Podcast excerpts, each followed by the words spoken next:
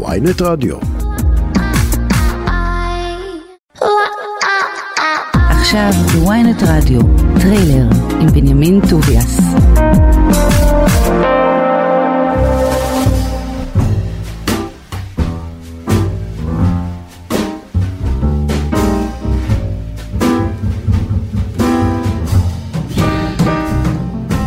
שלום וברוכים הבאים לטריילר, התוכנית הקולנועית השבועית של ynet רדיו. תוכנית שבה אנחנו מדברים על כל הסרטים מכל הסוגים ומכל הארצות. ואיזה כיף לחגוג לרגע גם בימים טרופים אלה, סרט שמגיע ממש מכאן. כן, שנת 2023 נפתחה מבחינתי בסערה עם סרט ישראלי נפלא, מה שמכי לא ישראלי שאפשר אמריקה. והוא מלא הפתעות, צבעים ופרחים. מילולית, זה הסרט עם הכי הרבה פרחים שראיתי בחיים. איתנו באולפן אופיר ראול גרייצר, במאי הסרט, שאתם אולי זוכרים כמי שעשה כבר סרט ישראלי יפה מאוד בשם האופה מברלין, שגם זכה באופיר, ובסרטו השני מבחינתי, מלודרמה מרגשת עם משולש אהבה, הוא עושה סרט שהוא גם כל כך מכאן ולא מכאן. נדבר על הסרט, צוות השחקנים הנהדר שכולל את מיכאל מושונוב, עופרי ביטרמן והתגלית אושרת אינגדשת, וגם על המוזיקה, רגש וקיץ' וכמובן פרחים. ואם כבר הקדמנו את האוויר, את האביב, מה דעתכם להצטרף איתי לסעודה? כן, לתוכנית תגיע אורחת מיוחדת שתמליץ לנו על אחד מסרטי האוכל הטובים בכל הזמנים. ובמעבר חד, כמו שאומרים, גם ג'נפר לופז תהיה פה. לא, לא איתנו, ואולי חבל, אבל היא איתנו פה בארץ בסרט חדש. ואנחנו נשאל איך זה שבגיל 53 לופז עדיין עובדת ומפמפמת פרויקטים כמו סטארית אמיתית. מצד שני, האם יש בקריירה שלה, לפחות הקולנועית, פספוס? אז עורכת התוכנית שלי היא טס גדות, על הביצוע הטכני סתיו בצלאלי. טריילר, אנחנו מתחילים.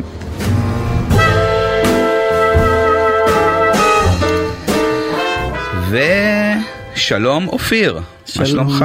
היי טוביאס, מצוין. אמ, אז קודם כל ברוך הבא ותודה רבה שבאת אלינו. אה, זה, זה תמיד, אה, יש לנו אצלנו אורחים כל שבוע, אבל מצד שני זה הכי, הכי מרגש כשזה אנשים שעושים סרטים וספציפית סרט שעולה ולא, ו, ו, ומשהו שעכשיו מציג בקולנוע, אז באמת באת אלינו בשבוע הראשון להצגת אה, אמריקה, אה, שהוא סרטך השני, אבל אני אגיד, אני אגיד רק משפט אחד על אמריקה כדי שתבינו מה זה, זה סרט על מיכאל מושונוב, בחור שחוזר מאמריקה, אה, פוגש חבר ואת ארוסתו, מכאן נהיה משהו שאני חושב שאנחנו לא בטריטוריית ספוילרים של משולש אהבה, זה סרט קטן, יפה, מרגש מאוד, אבל אני רוצה לשאול אותך שאלה שטחית כמובן, להתחיל בשטחיות.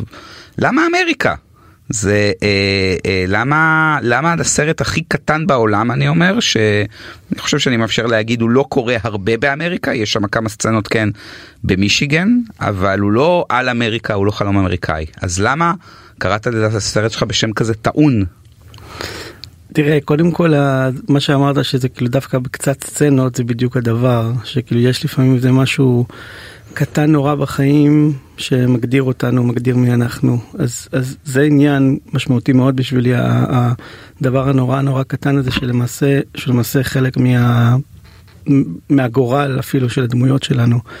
אמ, בשבילי אמריקה, בתור ילד שגדל באייטיז ברעננה אה, וחי על סרטים הוליוודיים וגדל על אגוניס אה, וגרמלינס וכל הסרטים הבאמת הנפלאים האלה.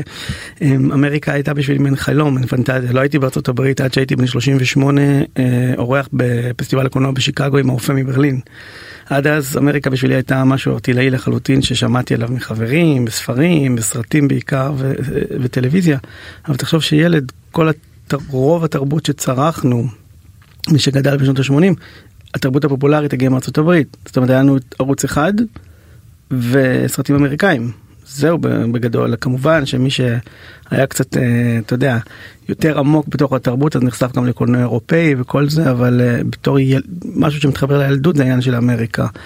אז זה כמו חלום כמו פנטזיה אמ, שהיא מבחינתי לא מתקשרת למקום אמיתי יותר מתקשרת לאיזושהי אמ, ערגה או לאיזשהו געגוע או, או, או איזושהי פנטזיה למשהו שנמצא רחוק ארץ מעבר לאוקיינוס שבה ניתן uh, להגשים את החלומות ולנסוע לדיסנילנד ודברים כאלה שזה נורא נאיבי ודבילי.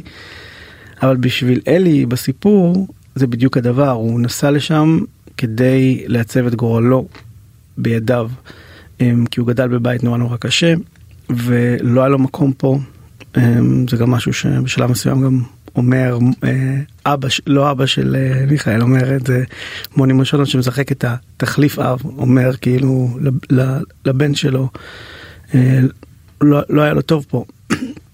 אז, אז, אז מבחינתי זה היה, זה, זה הדבר בשביל אלי, זאת אומרת המקום הזה שאפשר לברוח אליו ולהמציא את עצמו מחדש. ואז כמובן נשאלת השאלה אם באמת ניתן. זה, זה מעניין מה שאתה אומר בהקשר של המקום לברוח אליו, כי אתה יודע אנחנו מכירים כן סרטים שוב שאמריקה אולי לא נוכחת בהם פיזית אבל התשוקה היא לאמריקה כלומר אפילו אתן דוגמה לסרט ישראלי אבוללה אה, שהוא סרט ילדים יפה אז אמרת גוניס וכדומה אז באמת זה המקום שחושבים עליו גם אם לא מזכירים אותו ויש סרטים אחרים ששוב הם מדברים אמריקאית ו, ואתה רואה שהיוצרים חלמו על אמריקה ואנחנו בערך בני אותו גיל אז אני מאוד מזדהה עם מה שאתה אומר. אבל בסרט שלך זה מעניין אמריקה היא המקום ה... אתה במאי של צבעים אז אני אני, אני בטוח שכל פריים, אני אומר לכם, לכו לסרט רק כי הוא כל כך יפהפה העין, אבל כל, כל פריים מאוד uh, מוקדש ומאוד מקודד מבחינת צבעים, ואמריקה היא המקום הכחול אפור, כלומר אלה שני הצבעים הדומיננטיים שאני רואה איתי, זה גם לא הוליווד שם זה מישיגן, כלומר שזה תמיד אמריקה יותר, uh, uh, uh, uh, או שיקגו, נכון? Uh, תמיד האזורי, האזורים... Uh, היותר אפורים ופחות זה, ודווקא ישראל, כלומר המקום שאליו הוא חוזר, המקום שאנחנו חיים, היא נראית אה, מהממת, כלומר אני לא זוכר מתי ראיתי את ישראל יפה כל כך ו- וצבעונית כל כך, וזה גם כמובן קשור לזה ש- ששניים מהגיבורים מנהלים יחדיו חנות פרחים והפרחים נורא דומיננטיים, אבל היה משהו כזה שכאילו אתה אומר אוקיי גדלת על הגוניס וכדומה, אבל הזוהר אתה לא מוצא אותו שם, כלומר גם מיכאל מושונוב לא מוצא אותו שם, אתה מוצא אותו פה. כן, אה, כי אני חושב שהוא מגיע לשם, הוא לא מצא זוהר. זאת אומרת, הוא, הוא מצא לעצמו חיים פשוטים, חיים שקטים, שהוא בהם הוא הצליח, הוא הצליח לעשות משהו ש, ש, שהציל אותו בתור ילד, הדבר שהציל אותו זה השחייה. אז הוא לא נסע לאמריקה והפך להיות ביג uh, סטאר, דוגמן בלוס אנג'לס. הוא הפך להיות מדריך שחייה שעוזר לילדים קטנים להתמודד עם חרדות מהמים. אז זאת המציאות מבחינתי שלו, שזה נורא כאילו down to earth. ו, ואני חושב שספציפית הבחירה בשיקגו היא בגלל שהיא כל כך הפוכה, זאת אומרת שיקגו זה עיר, עיר הרוחות.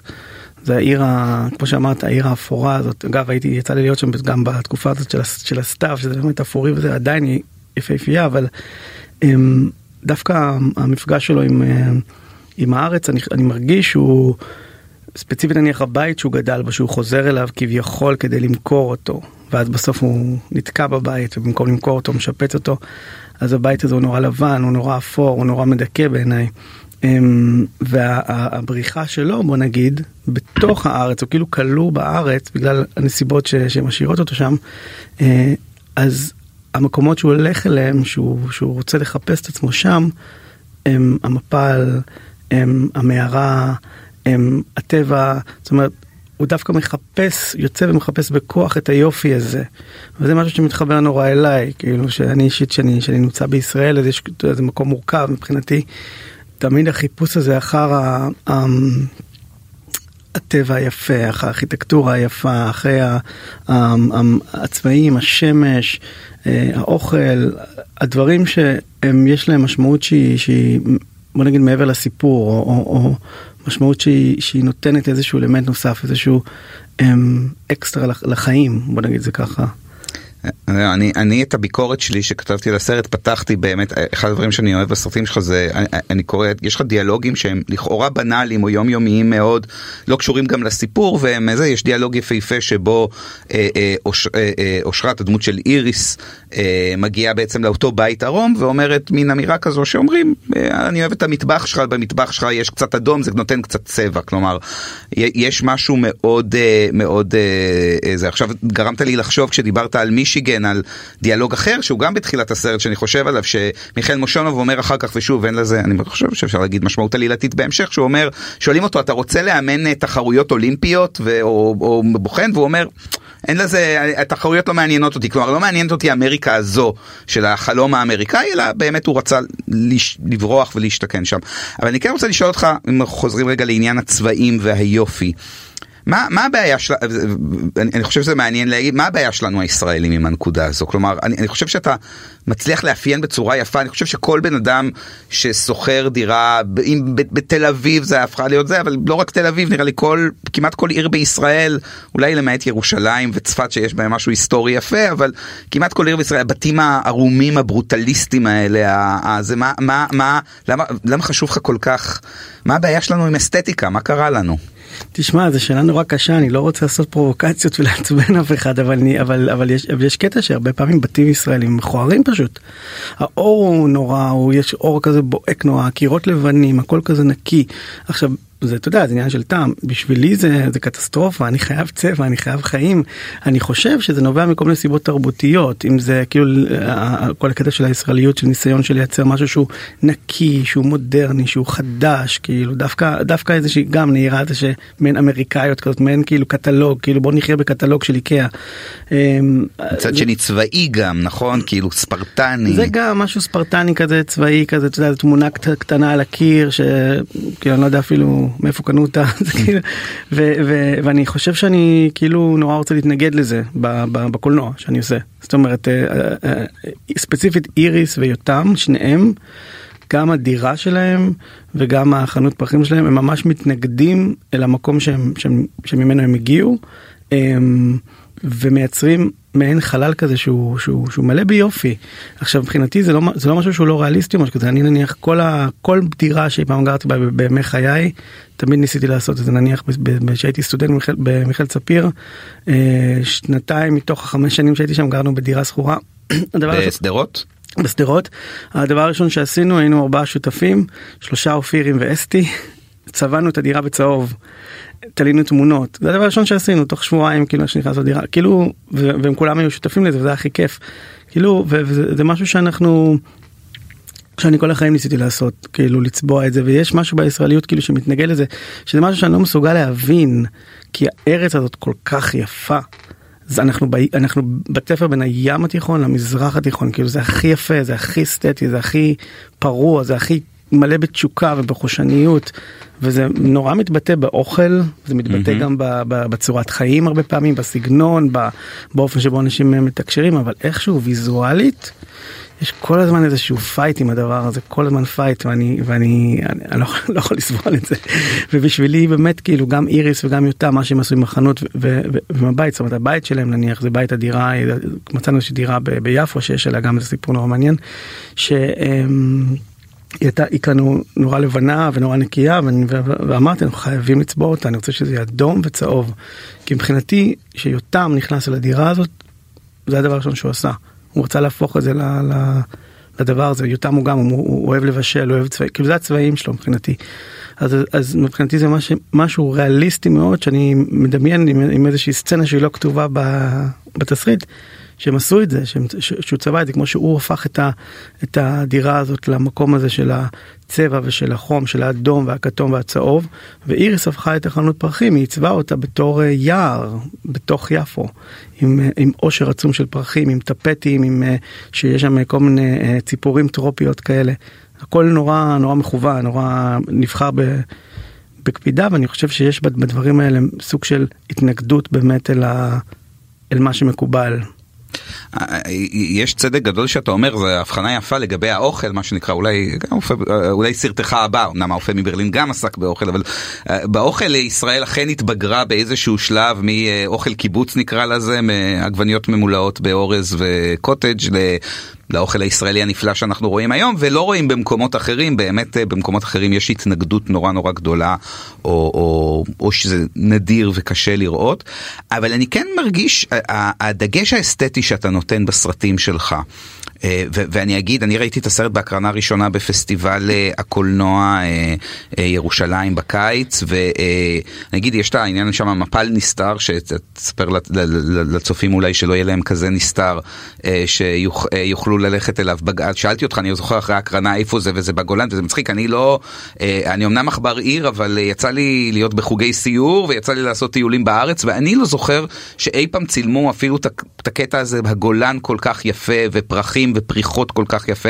הסרט מצולם מדהים על ידי אה, עמרי אילני, נכון? אלוני. אלוני, סליחה, עמרי אלוני, אז kudos מה שנקרא. אה, אבל ה... עד כמה נקרא בתהליך עבודה אתה מוכוון אסתטיקה אגב אתה עושה storyboarding אתה כותב את הדברים עד כמה אתה באמת אה, סליחה שאני אומר אתה מקפידן על כל פרט ויזואלי על כל פריים אה, ואיך זה הולך גם האם כשאתה כותב תסריט אתה כבר מתחיל לצייר לעצמך את האימג'ים האלה. זה זה עובד עובד ממש במקביל זאת אומרת התסריט מבחינתי הוא הוא חלק שולי בתוך התהליך. תסריט אני מגדיר תסריט בתור האויב הכי גדול של הקולנוע. Uh-huh. היה לי כל מיני שיעורי, הייתי לפעמים מעביר כל מיני סדנאות וזה, סדנאות לתסריטאות. דבר ראשון שהייתי אומר זה האויב הכי גדול של הקולנוע, כי מבחינתי קולנוע זה לא רק תסריט, זה, זה, זה, זה, זה צבעים, זה צילום, זה מוזיקה, זה עיצוב פסקול. אמ, אז, אז בכל התהליך של עשייה של הסרט אז היה לי ברור במקביל לעבודת תסריט שכמובן ניסיתי שהוא יהיה כמה שיותר מדויק וכמה שיותר נכון. כל הזמן התעסקתי בלוק, באסתטיקה, בצבעים, כי מבחינתי זה ממש חלק מהעניין, זה חלק מהסיפור, זה חלק מהרגש. הרגש לא עובר מהתסריט, הרגש עובר מה, מהסאונד. נניח כאילו אתה פיזית אנחנו שומעים לפני שאנחנו רואים אז אז uh, בתוך התסריט מבחינתי היה את העיצוב פסקול היה את האסתטיקה היה את הצבעים ידעתי כאילו איזה צבעים אני רוצה שהם יהיו ידעתי ש, ש, ש, כאילו זה מתואר ממש בתסריט יש ממש תיאורי לוקיישן כאלה נניח הבית חולים זה ירוק אפור משעמם. ממש ככה בסצנה כתוב בתחילת סצנה כן, אני חושב שבא... צבעים דומיננטיים ירוק אפור שם כן, כן, כן. גם בית חולים במיקום נורא נורא יפה שלא הכרתי נכון אני לא ידעתי אם זה הרי ירושלים או הרי אה, המנזר, אה, מנזר כן? זה מנזר בית ג'מאל ליד, ב, ליד בית שמש. זה היה כביכול ה... כביכול הבית, הבית חולים כאילו זה לא הבית חולים אבל הפכנו אותו לכזה. אז אז אז זה לגמרי לגמרי הם, הם מדמיין את זה מראש ו, וכמובן ש... כשאנחנו עושים אתה יודע סיורי לוקיישן מחפשים את הלוקיישנים אז אנחנו אחד השיקולים זה איפה אנחנו יכולים לעשות את כל הדברים האלה זאת אומרת אם אנחנו רואים דירה שהיא מושלמת מבחינה הפקתית אבל הם לא מוכנים שנצבע אז לא, לא, לא נצלם בדירה הזאת כי אני חייב שזה יהיה בצבע אדום אני חייב. ש... אז אני אני רוצה לשאול אותך מדברים צבעים אנחנו מדברים על הצבעים הצבעים הצבעים וגם הסגנון המאוד חזק. אז uh, אנחנו מבקרי קולנוע אני אלך אגיד אנחנו עם עצלן. אני בטוח שקראת ביקורת אחת או שתיים uh, במהלך הסופה שאמרו על מודובר כן? אני גם אמרתי דגלס סירק ושוב אני כשאני כותב את הדברים האלה אני לא יודע אם אתה חובב על מודובר או אם אתה צופה בסרטים של דגלס סירק ועד כמה הדבר מודע. אבל כן צריך להגיד הסרט קודם כל תסריטאית שאני כן מרגיש זה מצחיק שאת לא מצחיק זה מאוד מעניין גם שאתה אומר שהתסריט הוא האויב הכי גדול של הקולנוע כי התסריטים שלך מאוד מדויקים כלומר הם מאוד אה, זה, זה, זה, זה, זה שוב זה לא. נקרא לזה לא יודע דיוויד לא דיוויד לינץ' זה דווקא גם אצלו התסריטים מדויקים אבל זה לא איזה סרט זרם תודה כלומר הסרט מספר סיפור מאוד ברור מאוד נהיר אה, מאוד מאוזן אה, מחולק לשלושה חלקים בצורה מאוד חכמה אבל אתה עדיין מגדיר אותו כאויב שלך. והנה אתה עושה, אתה, אתה מתחבר מה שנקרא, לפחות מבחינת זה, לאלמודובר וגם ל, ל, ל, ליוצרים אחרים, שאתה עושה בעצם מלודרמה, שברור שחלק מהתוכן עובר בסגנון היתר. אה, בנקודת ההשוואה אתה הרבה יותר עצור. השאלה קודם כל, אני אשאל מה שנקרא את השאלה שמפילה אותי, האם זה אכן עולה כנקודת השוואה, האם זה עולה כנקודת, אה, האם אתה... צופה או צפית בסרט, צופה בסרטים לפני העשייה או שזה עולה תוך כדי כתיבת התסריט או שאתה אומר עזבו אותי באמא שלכם זה בראש שלכם. תגיד ישיר. לא, תראה זה, זה, נורא תלוי. כמובן שאני נשען על מסורת מסוימת והסרטים שאני אהבתי ושגדלתי עליהם והסרטים שאני ראיתי בתור בן אדם בוגר נקרא לזה אז זה מכל הז'אנרים ומכל הארצות ומכל הסגנונות. אין ספק שאני חושב שדגלס סירק הוא נפלא אין ספק שאלמודובר בעיניי הוא כרגע הבמאי הכי גדול שיש. עובדתית הבן אדם הזה עושה איזה 30 סרטים בשנה בערך. וגם אם לא כולם מושלמים כולם נפלאים. יש תמיד איזשהו רגש או איזשהו יופי. יופי ומשהו נורא נורא נוגע ללב אמ, אז אני כמובן המלודרמה היא מבחינתי מחמאה הכי גדולה בעולם. יש כזה נטייה כזאת בתחום, אתה יודע, הקולנוע, התיאוריה נקרא לזה, או האקדמיה וזה, כאילו להתייחס קצת אל המנודרמה בסוג של זלזול, או סוג של... מבחינתי זה כזה בולשיט, זה, זה, זה הסרטים הכי, נפ... הכי נפלאים. אני הכי אוהב רגש, אני אוהב, הכי אוהב להרגיש, אני אוהב לחוש את, ה, את, ה, את הדברים, זה בעיניי הקולנוע הכי יפה שנעשה. אמ, אני כן אה, הושפעתי ממסורות קולנועיות אחרות גם גם ש, שאני מרגיש שגם יש להם נגיעה נניח ב, ב, בעשייה שלי מאנגלופולוס עד אנטוניוני עד uh, מרסל קרנה כאילו אני יש הרבה סרטים שאני אוהב מכל מיני מכל מיני אתה יודע סגנונות ומקומות. Um, ופה זה גם מתרכז, זה גם מתחבר בעיניי למה שאמרת מקודם נניח על ה... ששאלת על, על ה storyboarding, שנניח שאנחנו עובדים על הצילום, אנחנו בונים סצנה, אנחנו נכנסים ללוקיישן הזה, אנחנו ממש מצלמים כל, כל uh, תמונה, כל פריים בסרט, יש לנו אותו מצולם עם כזה mm. אפליקציה שאנחנו יודעים איזה עדשה, אנחנו יודעים איזה, איזה פלטה של צבעים וזה, וזה כמובן נורא קשור, ל... אנחנו כן יושבים ונניח רואים סרטים, או שאני מוציא פריימים נניח מסרטים, ואז אני שולח לצלם שלי.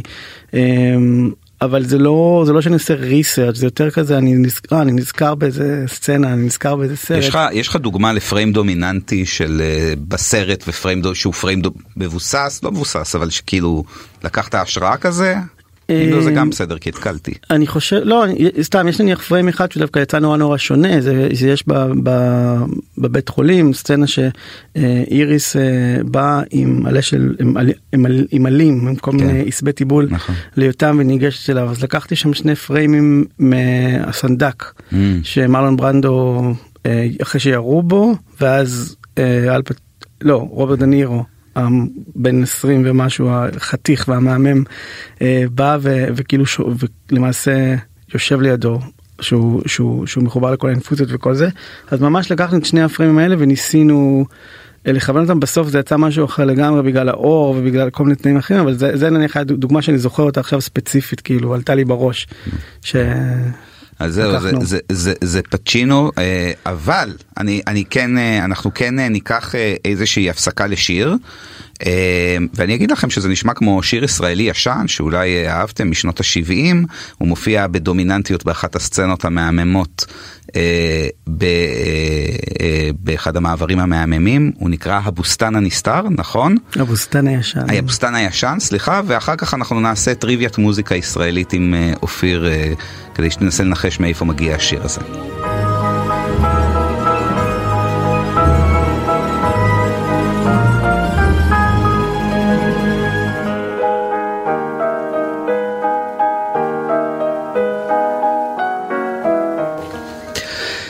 אוקיי, אז, אז ככה, חידון מוזיקה ישראלית, את מי שמענו תגיד לי? את זה הייתה חווה אלברשטיין? מי זה? מירי אלוני? מי, מי, של מי השיר הזה? זה שיר של אה, זמרת אה, ש, שהקריירה שלה נגוזה בשנות החמישים, קראו לה דינה דרורי, סתם, סתם. אה, זה שיר שאני כתבתי ולחנתי בשביל הסרט. הוא מדהים. אה, תודה, אה, באמת יצא מאוד יפה וזה, וזה שיר ששר אותו שחקנית ויוצרת שקוראים לה עדי דרורי ועשה את העיבוד ואת ההפקה והתזמור אה, ג'אזיסט פסנתרן גאון מחונן בשם שי מאסטרו ושני האנשים האלה רתמתי אותם בתהליך ה post production שעבדנו על הפסקול של הסרט בשביל לייצר למעשה שני סרטים שהם שני שירים יש עוד שיר אחד שהם ש, שניהם למעשה שירים ישנים כביכול אז, אז אני, אני, כמו שאתם מבינים, כלומר גם המוזיקה מאוד דומיננטית בסרט, אנחנו נשמע עוד בסוף קטע אחד שעשה מלחין, בעצם מלחין אחד דומיניק שרפנטיה, אה, שהם אה, מאוד רלוונטיים, וכן, אני מרגיש שזה נכנס לכל התחום הזה של, אה, כמו שאתה אומר, להכניס את הרגש פנימה, לא להתבייש, מה שנקרא, לעשות קולנוע. מאוד מאוד דומיננטי אבל אני רוצה לשאול אותך לחזור שנייה לדיון שעשינו קצת על מודובר וכדומה. ו- ואמרת אני, אני ואמרת שאתה לא מתבייש במלודרמה ולא ו- ואני חשבתי על זה שהיום כשזה נכון שאלמודובר סוג של הציל את המלודרמה בפאזה הנוכחית של הקולנוע אבל בא עם זה מחיר ואיש אלמודובר שוב אפשר תלוי יש פאזות בקריירה שלו אבל בגדול הוא עושה הרבה מאוד סרטים שנוגעים בפרודיה של של, של כלומר גם הסרטים אפשר להגיד דבר אליה שהכי קרוב להיות כאילו מלודרמה סטרייטית גם שם יש כאילו את ה... את ה... אה, אני רגשני אבל אני גם צוחק על זה. ומה שיפה מאוד אצלך זה שאתה לא צוחק על זה, כלומר הדמויות שלך בוכות בדין ואתה גם אף פעם לא נכנס להיסטריה, כלומר תמיד היום שעושים מלודרמות זה תמיד, תמיד יש כאילו שלב שהוא היסטרי ואז כאילו או שזה נעשה כזה או שזה לגמרי צוחקים על זה או שזה בחיוך אירוני ואצלך אין, אני מרגיש שאין אירוניה, כלומר אתה, אתה אוהב את הדבר עצמו. כן, אני, אני אוהב את הדבר עצמו, אין, אין, אין אירוניה, אני חושב אבל שנניח סתם על מודובר, הרבה פעמים חווים אותו אולי לא בדרך שבה הוא התכוון, mm-hmm. שזה לא בהכרח דבר טוב להגיד על בימאי, אבל אה, הרבה פעמים אתה לוקח נניח סרט של מודובר ואם אתה מתעלם מרגע שזה ספרדית, אם נניח אתה רואה אותו רק עם כתוביות ואתה משתיק את הסאונד וזה לא בספרדית, אז פתאום זה נשמע, נשמע לך כאילו פחות טלנובלה. זאת אומרת, יש, יש גם תפיסה, בגלל שזה כן, על מודובר, בגלל שזה הספרדית וזה גם מתחבר גם לסוג מסוים של תרבות. אז שפתאום אנחנו מתייחסים לדברים בצורה אחרת אה, ואני חושב שאצל המודובר ספציפית גם שהוא כביכול לפעמים אתה יודע צוחק על כביכול קצת על הדמויות הוא תמיד עושה את זה מאהבה גדולה. מאהבה עמוקה אה, וגם הדמויות הכביכול הגרוטסקיות אצלו הם תמיד אנושיות אז זה משהו שאני אני, אני מאוד אוהב אוהב בו אבל אה, אני אני לא חושב שכל סרט שלו הוא, הוא מושלם. אבל יש בו משהו בהספק הזה גם וגם ב, ב, לאורך שנים שוב ושוב שעושה באמת סרטים נורא נורא נפלאים.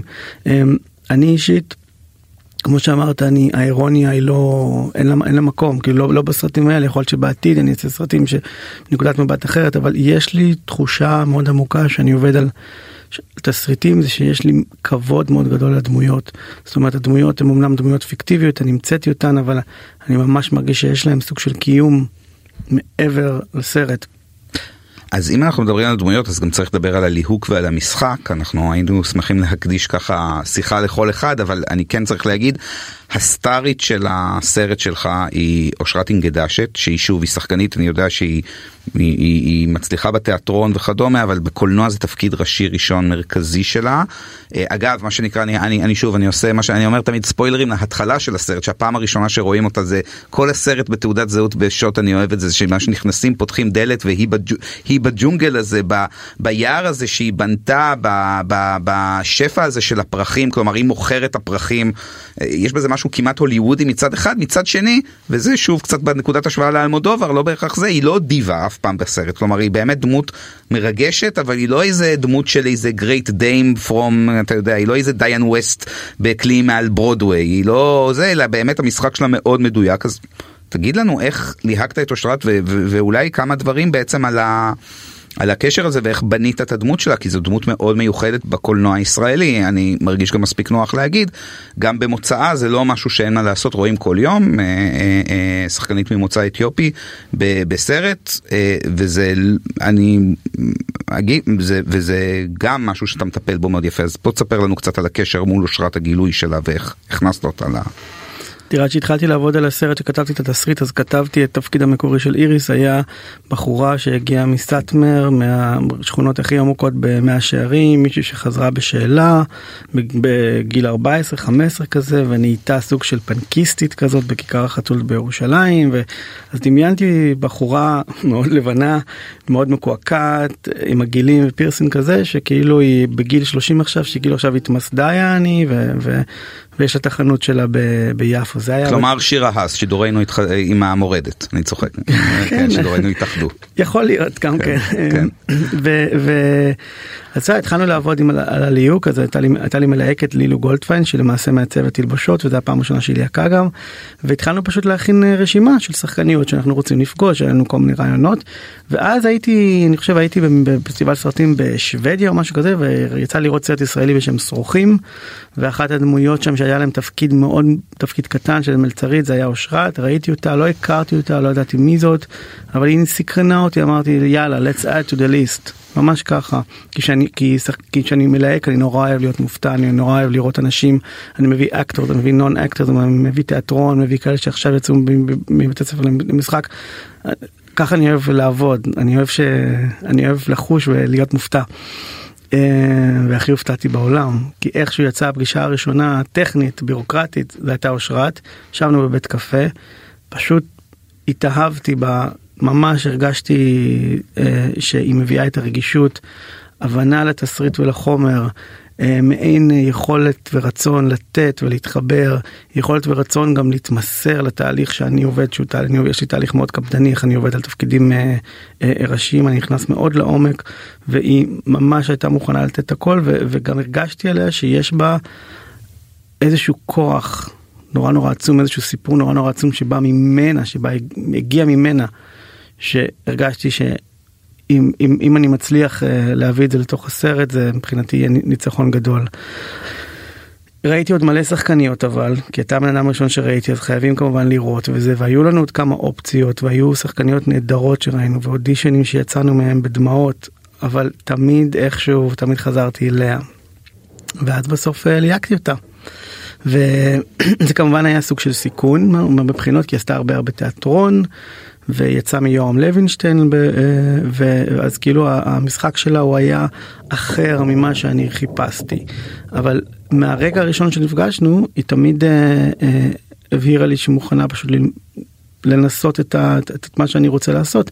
אז התחלנו בתהליך של עבודה, היינו נפגשים כאילו כל שבוע ועושים סשנים, הייתי, היינו מצלמים נניח, עובדים על מונולוג, עובדים, ואז היינו רואים, צופים בזה ביחד ומנתחים את הדברים והגענו למסקנה שאנחנו מדברים על, ה, על, הצ, על התנועות של הפה, על העיניים, על הידיים, כאילו ממש ממש פירקנו את הדמות שלה ובתוך התהליך הזה גם כל השיחות שהיו לנו אז הרגשתי גם שהיא נותנת לי עוד משהו לסרט ואז גם הכנסתי נניח כמה רפרנסים שהגיעו דווקא מהמקום שלה. נניח הסצנה שהיא רואה את אימא שלה אז הכנסתי לשם את האינג'רה כן. לדוגמה והסצנה יש איזה סצנה שיושבת במסדרון ומקבלת איזשהו עניין כן. שקשור ב, ב, ב, בגזענות זה לא היה בסצנה זה לא היה כתבתי את זה בשבילה. זהו אחד הדברים שאני הכי אוהב וזה מה שנאמר קודם טיפה זה שיש התייחסות גם למוצא שלה, כלומר אין התייפייפות, אין uh, color blinds of בנטון מה שנקרא, אנחנו לא חיים לצערנו בחברה uh, עיוורת צבעים, אבל ההתייחסות היא לא צעקנית וזה לא גם האישיו. Uh, וזהו, אנחנו נצטרך גם באמת לתאם להגיד שבאמת אני מפציר בכם לראות את הסרט, הוא מאוד, בכוונה דיברנו מעט על העלילה, כי מה שנקרא... אין, אי אפשר יותר מדי לפרט עליה, זה כן משהו על משולש של אנשים וסרט מאוד מדויק על אהבה ואחד הסרטים הישראלים היפים מילולית שאתם תראו אה, אה, אולי השנה, כל השנה. אה, וזהו, אני רוצה להודות לך, אה, אופיר ראול גרייצר, אה, הבמאי של אמריקה, לפני זה האופה מברלין, תודה רבה שבאת אלינו. תודה רבה לכם, הסרט 45 בתי קולנוע בכל רחבי הארץ, אתם מוזמנים לבוא. זהו, ואני רק אגיד, אנחנו נשמע קטע, קטע בעצם מהפסקול אה, של דומיניק שרפונטיה. אה, זה הקטע עם אה, פינוקיו שמי או שאני uh, מתבלבל? אני לא יודע איזה קטע בחרתם. כן, last chapter, לא, אבל אם אנחנו, אם, לא. לא, אבל בסדר, אני רק אגיד שחובבי סדרת האנימציה זה עוד משהו של ילדים שגדלו באייטיז, פינוקיו שמי, מחכה לכם הפתעה קטנה בסרט. זהו, בכל מקרה, אה, מתוך הפסקול של אמריקה, תודה רבה אופיר שהיית איתנו. תודה רבה. אוקיי, אז נמצאת איתנו על הקו אורחת מיוחדת, אה, ליליאן ברטו, שחקנית. אה, ליליאן, את איתנו על הקו? אני איתכם על הקו. או, שלום. או, אה, אני אומרת בוקר טוב, אני בניו יורק כרגע, אז צהריים טובים אה, לכם. אז קודם כל, דש חם, דש חם לניו יורק, זה מה שנקרא תמיד טוב. אני מוסרת לך בחזרה. מה שנקרא, טוב תמיד להיזכר וטוב תמיד להתעורר בניו יורק, אז כן, אז קודם כל, אני, אני, אני, אני, אז תודה גם על השעה המוקדמת, כן? זה ברור לי, אנחנו עושים לך השכמה מול... סליחה, אני בג'טלג. בדיוק, אה, יופי, אז, אז אנחנו מסדרים לך את הג'טלג, אבל השכמה מול ההדסון, מה, מה, מה, מה רע לגבי זה. אמ, את פה הגעת בשביל בעצם להמליץ לנו על סרט וגם קצת לדבר איתנו, אבל אנחנו, אנחנו אה, קודם כל אה, ננצל את טעמך המופלא, והנה כבר בטעמך יש אה, מין ספוילר, להגיד, ל, ל, אנחנו פה בפינת הממליץ רוצים תמיד שאושייה ומישהו שאנחנו מעריכים ימליץ לנו על סרט טוב ללכת ולראות, לא בהכרח סרט חדש, אפילו עדיף לו סרט חדש, אז לילי, אני רוצה לשאול אותך ישירות, על איזה סרט את ממליצה לנו לראות? אז אני אפתח בזה שהייתה לי התלבטות. מותר לי לשתף אתכם בהתלבטות שלי? בטח, זה להפך, זה מוציא שתיים. חזרתי קצת אה, אחורה, והייתה לי התלבטות בין שלושה סרטים. התלבטתי בין אה, שמש בוגדנית. נפלא של ניחלקוב. כן, לבין אה, אחרי החזרה של ברגמן, ובסוף בחרתי את החגיגה של בבית. הנפלא, כן. כן, הסרט ממש אה, נפלא, זה לספר כמה מילים על הסרט. בטח, לא, לא, לא כל אוקיי. צופינו ידעו את יוסף. אוקיי, אז uh, הסרט uh, זה סרט uh, שביים uh, גבריאל אקסל, אקסל, שהוא מבוסס, uh, הוא סרט מ-1987, הוא מבוסס על סיפור קצר של uh, הסופרת הדנית שקוראים לה או איזק דינסן או קארן בלינקסון, יש לה שני שמות. Um, הסיפור אגב הוא סיפור, uh, קראתי אותו, הוא, הוא, סיפור מאוד, פש, מאוד פש, פש, כמעט פשטני, פשוט מאוד, uh, קצר מאוד, uh, סיפור שמתרחש בדנמרק של המאה ה-19, זה כפר קטן התושבים שלו הם פרוטסטנטים שמאמינים שהאדם הוא אה, יצור חוטא ושהוא צריך אה, להתנזר אה, אה, מהבלי החיים. וחיות בכפר אה, בין יתר תושבי הכפר הקטן הזה, שנקרא אה, אה, יוטלנד, נדמה לי אם אני לא טועה, חיות שתי אחיות, מרטינה ופיליפה, שהן בנות, הבנות של הכומר של הכפר, שהן אף פעם לא הייתה להן זוגיות והן מזדקנות יחד, ויום אחד מגיעה לבית שלהן אישה בשם בבית, שברחה מפריז אה, בעקבות מלחמת האזרחים ב-1817, אחרי שאיבדה את הבעל שלה ואת הבן שלה. מכר משותף נותן לה מכתב עבור האחיות שבו הוא מבקש מהן לקבל אותה כעובדת במשק הבית שלהן, כי היא פשוט נותרה חסרת כל והיא חייבת מקום, בית, עבודה. אה, והקשר היחיד שנשאר לה, נותר לה לעבר שלה הוא כרטיס לוטו, שחבר שלה מפריז מחדש לה מדי שנה, והיא דואגת... אה, למלא את, למלא את הכרטיס הזה. ויום אחד היא זוכה בהגרלה בעשרת אלפים פרנק, שזה המון המון כסף, זה כפר שאין להם כלום. הסרט נפתח ב, בסצנה, אני לא אשכח את הסצנה, זאת סצנה שרואים בה אה, ים שקט שקט, כזה מין שאתה מרגיש שלא קורה בו גם כלום, ואז אה, אה, מתגלה הכפר הקטן הזה, באמת במקום שכוח אל, ורואים אה, מין אה, אה, חוט תיל, חוט תיל או ברזל שעליו תלויים דגים מיובשים, שאתה יודע, הוציאו להם את כל המיץ, ממש לא, לא עושים חשק לחיות, ובאמת אין להם כלום לאנשים האלה, חוץ מאשר להתפלל לאלוהים ולחיות את חיי הקהילה המאוד מאוד צרים שלהם, והיא אה, מחליטה בעשרת אלפים פרנק האלה לעשות ארוחה ל-12 תושבי הכפר, אמ, ארוחה שהיא בעצם ארוחה מפוארת, ארוחת גורמה של, בתרגום אה, לזמננו של שלושה כוכבי משלן, והיא מביאה את האוכל מפריז למקום הבאמת הכל כך סגפני הזה, מגיעות סירות עם צבים וקוויאר ושמפניה ופואגרה ופטריות כמהין ויינות מטורפים והיא מכינה להם ארוחה והאחיות האלה מסכימות לארוחה בתנאי ש, אה, שהאור, שהאורחים לא יוכלו להגיד מילה על האוכל. זאת אומרת, זה מתיישב, מתיישב להם איכשהו עם רעיון הסגפנות והיא מסכימה ומתחילה הארוחה, רואים את ה... אני בעצם מספרת ואני מדברת שעה. זהו, אני, אני, אני, אני, אני רוצה, כן, זהו, כדי לתת מה שנקרא טעם של עוד, אני כן אגיד, אה, מה שמאוד יפה בסרט, ודווקא זה מאוד עובר בתיאור שלך ליליאן, זה שבאמת הוא מתחיל כמשהו, אגב, אה, שוב, סרט דני, אבל אה, כשחושבים על קולנוע סקנדינבי, כמשהו מאוד סקנדינבי, סגפני, נקרא לזה, כן, מהעולמות אולי של ברגמן וכדומה, וכאן, ובאמת הוא נהיה, הוא פשוט נהיה גם סרט מאוד כיף, אבל מאוד חכם, נכון. על תענוגות החיים. וזה אחד הסיבות, אני חושב, תגידי אם את מסכימה שאין אומנות ש... אה, אה, אין שתי אומנויות שיותר אה, מתחתנות טוב אחת עם השנייה מאשר קולנוע ואוכל וקולינריה, נכון? אין, אין, אין, אין זיווג כן. יותר טוב, נכון? נכון, זה זיווג, זה באמת זיווג משובח. אני חושבת שהמדיום הזה מאפשר באמת, מאפשר לאוכל לנצוץ ולזרוח בכל גווניו, אבל אחד הדברים ש, שאגב אני מאוד מאוד אהבתי בסרט באמת זה גם הקיצוניות הזו בין הסגפנות הנוראה הזו לבין האוכל הכל כך יצירתי שהיא, שהיא עושה ומביאה עם חומרי הגלם הטובים והמשובחים ביותר בעולם, אבל גם מכיוון שהיא בעצמה גם איבדה את המשפחה שלה, וזה בעצם הדבר היחיד שנותר לה, ואני רק אה, אציין שבסיפור וגם בסרט, בסוף הסרט, כיוון ש... אה, כל ה... רגע, מותר לי לספר את סוף הסרט? זהו, אני, אני מעדיף שכאן נשאיר, ניתן כמה שאמרת את הטעם של העוד, נגיד רק, אה, השם באנגלית אני אוהב להגיד מדויק יותר, זה באבטס פיסט, כלומר, נכון. זה, זה, זה לא רק, זה לא סתם, למרות שחגיגה זה נכון, אבל זה כאילו ההתענגות, הסעודה המפוארת, הסעודה כן. המפוארת.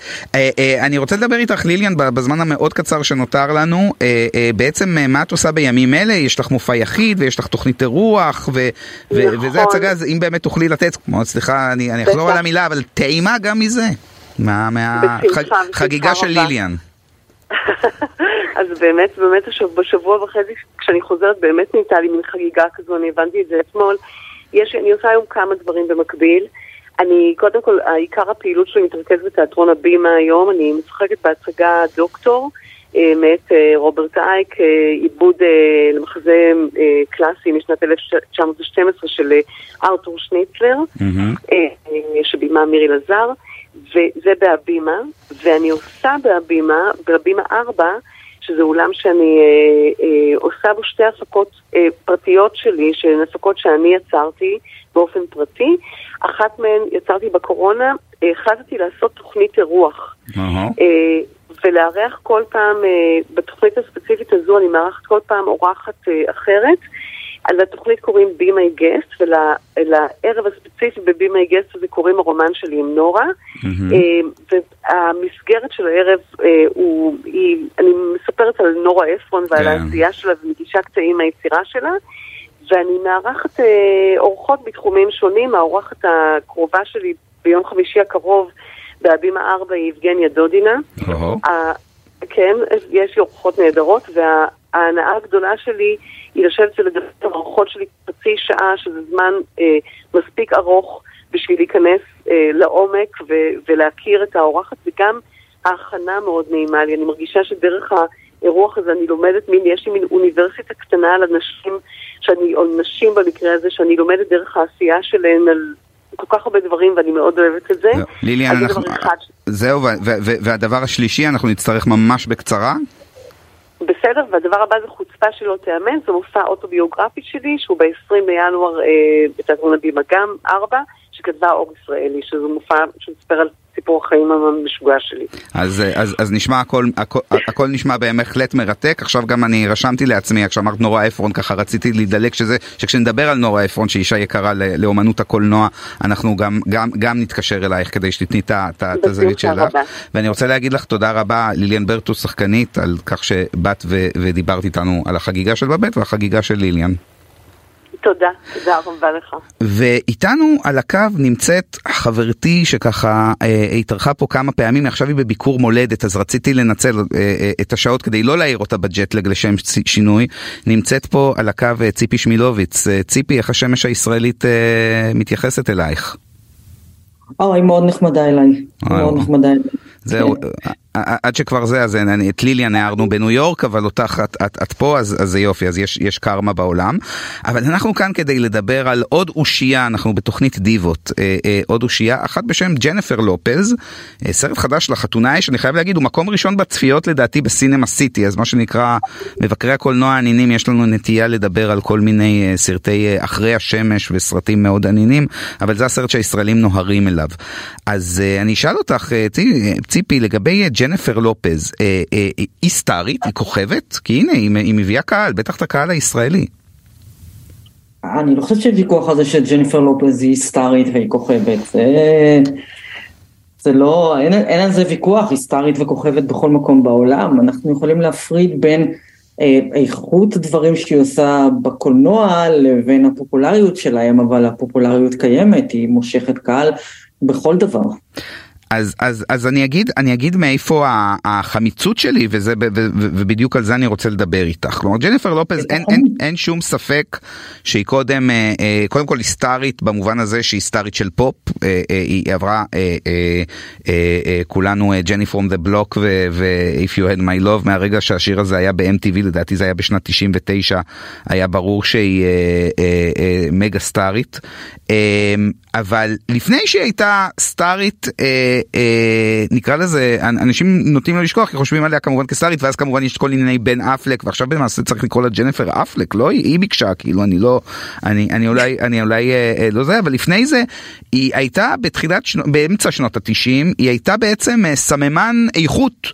אה, בקולנוע האמריקאי, היא הופיעה בסלינה, שזה היה ביוגרפיה של זמרת לטינית, והיא הופיעה בסיבוב פרסה של הוליבר סטון, שאומנם היה סרט מפוספס, אבל היא הייתה הדבר הכי טוב בו, ואז היא הופיעה ברומן לא חוקי של סודרברג, ואז היא נהייתה כוכבת פופ. ובמובנים כן. האלה היא, היא, היא, היא אמ, אולי הפכה להיות, וכמובן אז התחיל כל העניין הזה של, אה, של אה, אה, בנפר הראשון, כי צריך להגיד, ג'נפר, אבל, אבל כאילו גם יצא הסרט של הג'ילי שנורא התעללו בו, ובעצם היא כאילו הפכה להיות, לפחות בקולנוע, זוהתה קצת כטרש, ועכשיו בגיל 53 היא, מנסה, היא עושה סוג של קאמבק, או מנסה לעשות קאמבק, היה לה את הסרט נוכלות בלי חשבון, אבל אני שואל, היא לא, היא לא קצת פספסה קריירה קולנועית אחרת, או אולי את הקריירה הקולנועית שסנובים כמוני מחפשים, או שאת אומרת, אה, אה, אה, את אומרת שאולי אני כאן באופסייד? אתה כאן, אתה כאן קצת באופסד, אני חושבת, ש, אני חושבת שהעניין עם ג'ניפר לופז זה, זה מקרה נדיר של מישהו, או מישהי שהיא מאוד מאוד מוכשרת בהמון דברים, mm-hmm. ולכן אני חושבת שבאף אחד מהתחומים היא לא הגיעה למקומות שהפוטנציאל שלה מצדיק, אפילו לא ככוכבת פופ, היא לא הותירה, אתה לא יכול להגיד שהיא הותירה מוזיקה שהיא, אתה יודע, בלתי נשכחת ותישאר לנצח.